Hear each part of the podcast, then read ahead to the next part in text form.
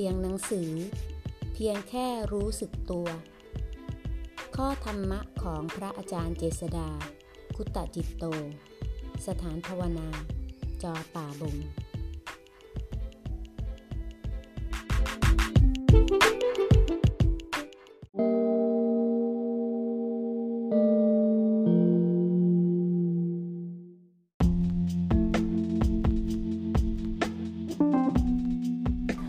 หน้า 123 ไม่ชนะไปกับใคร ไม่แพ้ไปกับใคร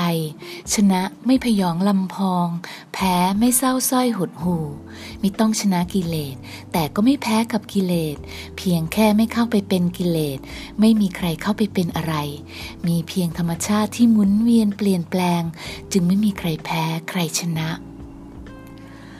การรู้จักกับธาตุรู้แท้ๆทำได้สองทาง อาจจะดูเหมือนยาก แต่ก็ไม่ยากเกินความเพียรและสติปัญญาของตน แต่ก็ขึ้นอยู่กับจริตนิสัยของตนด้วย คือการทำสัมมาสมาธิจนถึงอัปปนาสมาธิ ที่ความรับรู้ทางกายทั้งหลายดับหมด เหลือเพียงจิตผู้รู้โดดเด่นอยู่ท่ามกลางสิ่งทั้งมวล กับอีกทางคือ มีมนสิการ ใช้การสังเกตแยกแยะ ระหว่างจิตรู้กับอารมณ์ที่ถูกรู้เป็นการอย่างในความรู้สึก ไม่ใช่การเพ่งค้นหาในจิตรู้หรืออารมณ์นั้นๆ